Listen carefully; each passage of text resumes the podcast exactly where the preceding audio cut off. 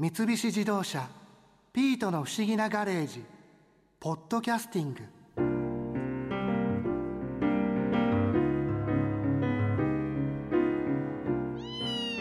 博士もひどいよな。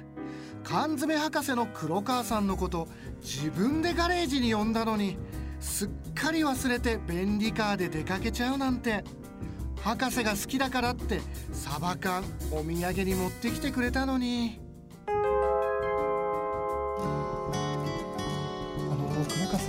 実はスーパーで売ってるフランス語で「サバ」って書かれてるおしゃれなサバ缶をカオルさんが見つけてきてそれに山猫冒険団のマークが書かれたおしゃれなパッケージをかぶせて3つセットでプレゼントしてるんです。そうなんですか？このサバ缶って知ってますか？もちろんもちろん。あああ嬉しい。フランス語でサバっていうお元気ですか？のサバ缶ですよねそういう意味なんです。恥ずかしながらそこまで知らずにい使う。やいいサバ缶選びましたね。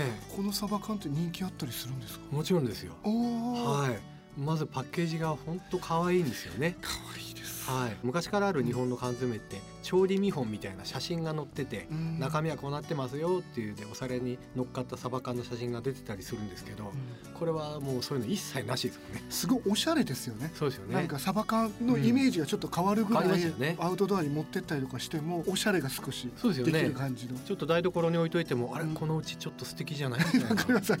色も綺麗ですしね。そうなんですよ。この缶詰ですね。デザインが可愛いのはですね実はまあ女性に買ってほしいっていうことで女性に受けそうなデザインにしたっていうのがあるんですよね。女性に買ってほしい、はい。やっぱり女性って一度それを買って好きになるとうん。結構あの勝手に応援してくれるんですよ。あ口コミで友達に「この間買ったサバ缶っていうのは可愛いし美味しいよ」とか言ってくれるんですよね。で男性はうん美味しいもの見つけてもん別にそういうことをお話ししないでそんな言わないんですよ。あ美味しいって自分で満足しちゃううんでさらに女性はあの SNS に上げたりもするんですよね。うんこの間買ったこれが良かったとか。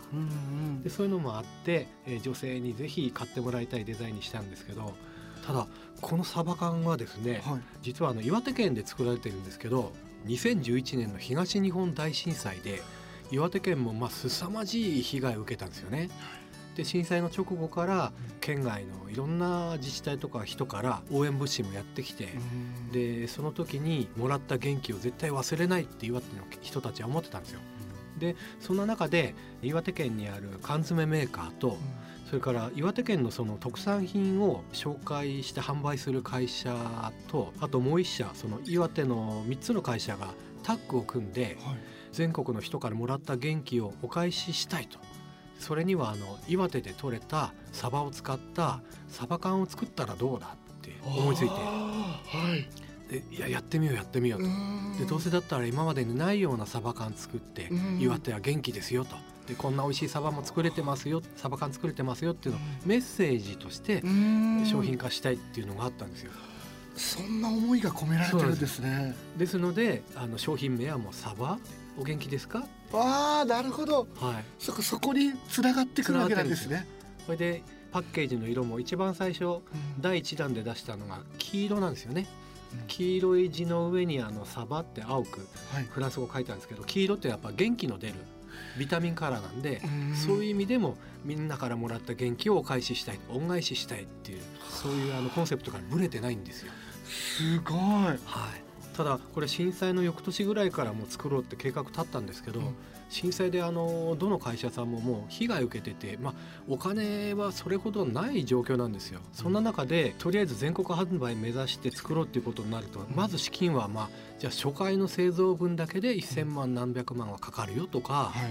あとその何万缶かやっぱ作るので、それをまあ販売する会社は売るまでは在庫として抱えるっていうことで、うん。売れなかったら、うん。まあ、赤字になっちゃうんですよね。はい。そこまでして作って販売して売れるのかどうかってやっぱりかなり悩んだんですけどでもあえてやっぱりそこはいやそうじゃないそうじゃない原点に帰ってみんなに恩返しする意味でこれやんなくちゃっていうことで思い切って作って販売したら岩手県のその販売を担当した会社がこれまでも岩手県産の缶詰って売ってたんですけどはい。その売り上げを全て塗り替えるぐらい売れたんですよ。わあすごい。はい、それで買った人がみんな可愛いっていうことで SNS とかブログで紹介してですおまけにあの女性に買ってもらいたいと思ったのに男性も結構買ってくれてでこれを使った料理こんなんできましたって言ってあの PR してくれたんですなんかこのサバ缶だけの一大ブームみたいなのがちょっと起きたんです、ね、そうなんですよ。実はこのサバ缶のおかげでサバ缶ブームに火がついた一因でもあるんですよね。デザインが素晴らしいっていうことがあって。当然味もやっぱり美味しいわけですね。これは。あの缶詰業界で知らない人がいない岩手のメーカーさんが作ってるので、うん、もう間違いないいいサバ使ってるんですよ。油が乗ってて、うん、もうサバ自体もいいんですサバ自体がいいんですよ。あと味付けもですねこれあのオリーブオイルにつけてあるんですけどこう2012年ぐらい発売された当時オリーブオイルにつけた缶詰って日本ではほとんどなかったんですよね。でどっちかっていうとあのフランスとか、うん、えー、ヨーロッパではよくあるオリーブオイル漬けの手法なので珍しさもあって。で食べてみたら全然脂っこくなくてでサバ自体が美味しくって味もシンプルで。かつ台所に置いといても可愛い、だから売れたんですよ確かに置いといても可愛いっていうのはすごい大事な気がしますね。大事ですよね。缶詰ってなんか奥の方にしまわれちゃうじゃないですか。とりあえず戸棚のね 中ちょっと入れちゃってしまいに存在忘れちゃって わ賞味期限切れちゃってるよみたいなね。なりますなります、うん、そういうイメージをねこのサバ缶は変えたんですよ。で当初はシンプルにオリーブオイル漬けで塩味だけだったんですけど、うん、その後追加で、えっと、味付け2つ出して、一つが、えっと、パプリカ味。ちょっとピリ辛、うんはい、でパッケージも赤いんですよ。であともう一つは緑色でえバジル風味だったかな。レモンバジル。レモンバジル、はい、そうそうこれがねまたあのー、程よい効かせ方で美味しいんですよ。この缶詰が僕たち山猫冒険団で作ったんですけども、アウトドア用に、まあ、実際まだ食べてなくてあそうですね。こうキャンプとかに持ってって夜こういうの開けてキャンプ自体がまた一つ楽しくなりそうな気がしますね、うん、絶対これキャンプに似合いますよあのサバ缶はオリーブオイルがいっぱい入ってるんですけど、うん、サバを食べ終わって缶の中に残ったオリーブオイル自体も、サバのエキスが溶け込んで美味しいのでパンをつけて。あそこに。はい、オリーブオイルをつけつつパンを食べれば、うん、オイルも全部きれいに食べられますから。ああそれいいな。無駄にならないですよね。ならないです。ちょっとやっぱりサバ缶のサバを食べた後のオイルって、うん。はい、なんとなく食べない方がいいのかしらっていう、うん、この油は大丈夫ですよ。いい油ですから。あで特にあのオリーブオイル漬けっていうことは中は、まあ、オリーブオイルがたっぷり入ってるわけですけど、この油が缶詰の中に入った状態でずっと置いてあるわけですよね。で缶詰の中って空気を抜いて密封してあるので油が開けるまで一切空気に触れてないんですよ。と、うん、いうことは酸化してない新鮮なままの油なんですよね。これがね缶詰の素晴らしいところでそこ油もずっと新鮮な状態を保ってるんですね。はい、例えばあの揚げ物でちょっと古くなったものとか食べると、うん、油が悪いから食べない方がいいよとか言われたりするんですよね。うん、で実際胃がもたれたりするんですよ。あれはあの空気に長い時間触れると油が酸化していって劣化するから体に良くない状態になるんですよ。なるところが缶詰の場合は蓋開けるまでずっと酸化してない空気に触れてない状態が保たれますから。だからあの油を摂取しても何の問題もないんですよね。本当に新鮮な油っていうことなんですね。そうなんです。はい。でもなんかこうやってお話聞くと、はい、サバ缶を使ったなんかちょっとした料理というかなんかあの一手間加えると美味しくなるよとかその油を使って何かできるみたいなものって、はい、教えてもらえます？ああのサバの味噌煮とか食べますか？なんかすごく昔からあるシンプルなサバ缶ですよね、はい、すごく普通のサバ缶。はい、はい、あれを食べるときにまずあのサバ缶の中からサバの身だけを取り出して、うん、よく汁気を切って、うん、でそれをお皿に盛り付けた後上からごま油かけるんですよ。ごま油？はい、はい、これで OK です。え？それだけ？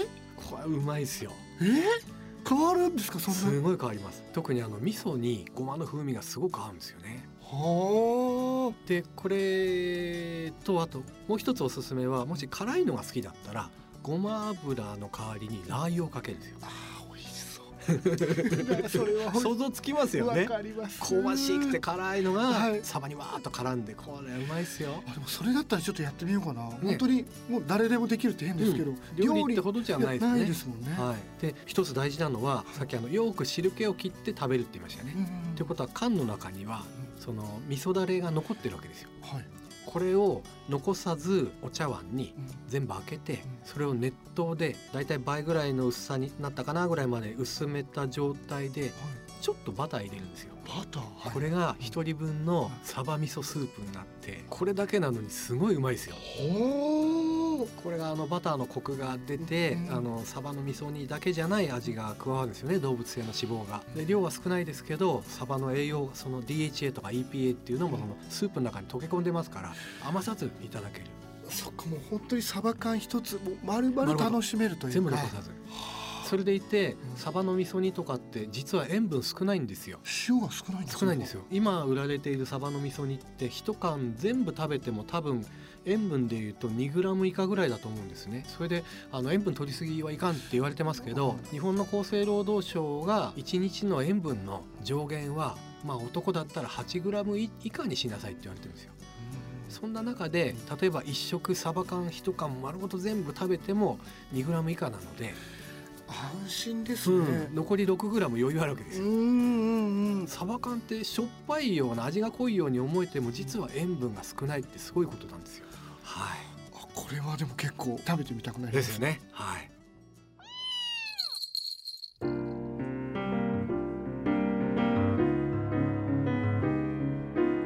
黒川さんのおかげで山猫冒険団公認蛍光色のサバ缶を持って出かけるのがさらに楽しみになったな。あああれはピートにはダメだから。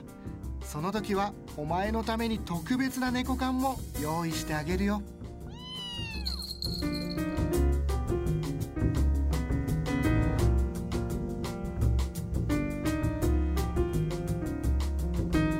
三菱自動車ピートの不思議なガレージポッドキャスティング。このお話は Drive your Ambition 三菱自動車がお送りしました。